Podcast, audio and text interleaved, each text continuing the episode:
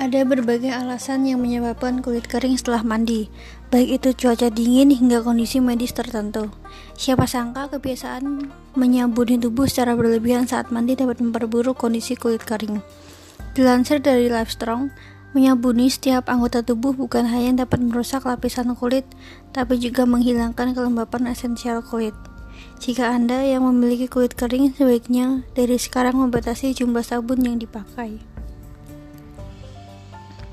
Kita hidup dalam masyarakat yang sering mencuci tangan. Meskipun kebersihan yang baik itu penting, namun bukan berarti setiap kita mandi harus menyabuni seluruh tubuh.